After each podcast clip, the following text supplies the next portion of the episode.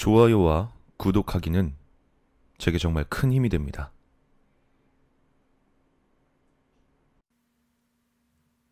대학생 시절 이야기다. 친구 A에게 먼 곳에 사는 여자친구가 생긴 듯 했다. 매일같이 염장이나 질러대서 지긋지긋했다. 어느 날 A의 집에서 놀던 때였다. 새벽 2시쯤이었을까. A가 졸음을 이기지 못하고 그대로 잠들고 말았다. 그러자 나와 마찬가지로 A의 염장질에 질릴 대로 질려있던 친구 B가 이런 제안을 해왔다. 에이, 저거 진짜 자네. 사람 불러놓고 진짜. 아, 야, 우리 심심한데 A 휴대폰 뒤져서 여자친구 번호 찾아보자.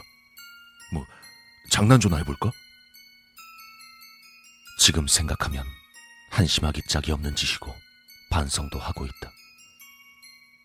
하지만 술이 들어가기도 했고 그땐 어쨌건 나도 흥에 취해 있었다. A의 휴대폰을 찾아 몰래 열고 일단 문자를 좀 살펴보기로 했다. 슬쩍 보니 달달한 내용 투성이었다. 보낸 문자함에도 비슷한 내용이 산더미 같아서 나와 B는 낄낄대며 웃어버렸다. 동시에 마음속엔 질투의 불길이 일었다.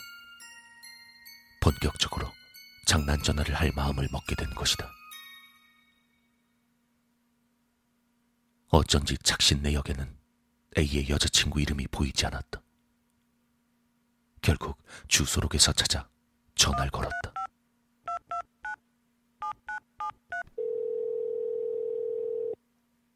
받을지 받지 않을지 두근거리며 기다리고 있던 찰나 방 안에서 진동 소리가 들려왔다. 뭐야? 네 거야? 비가 물었다. 어? 아니, 내 거 아닌데, 이거? 뭐야?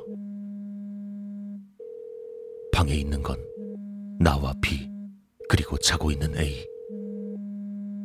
내 휴대폰도 아니다. B의 휴대폰도 아니었다. A의 휴대폰은 지금 우리가 쥐고 있다. 이 방 안에 휴대폰이 한 개 더 있다는 것 말고는 답이 없었다.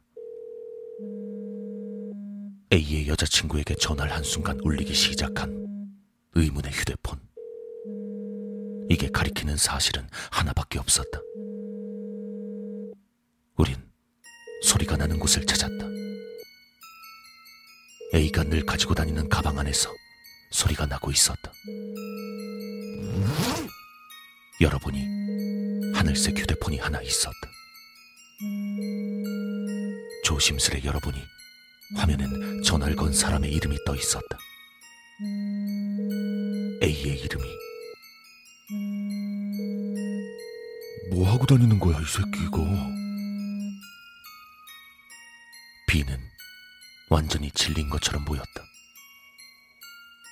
나도 소름이 끼쳐서 술이 확 깨버렸다. 천만 다행으로 A는 계속 자고 있었다. 우린 A의 휴대폰 두 개에서 각각 발신, 착신 이력을 지운 뒤 다음 날 아침엔 아무 일 없었다는 듯 행동했다. 차마 잠이 들 순 없었지만 그 이후 어쩐지 A와는 소원해졌지만 그 후로도 몇 번인가 여자친구 자랑을 들었었다. 별거 없는 이야기일지 모르겠지만 내겐 정말 등골이 오싹해지는 경험이었다.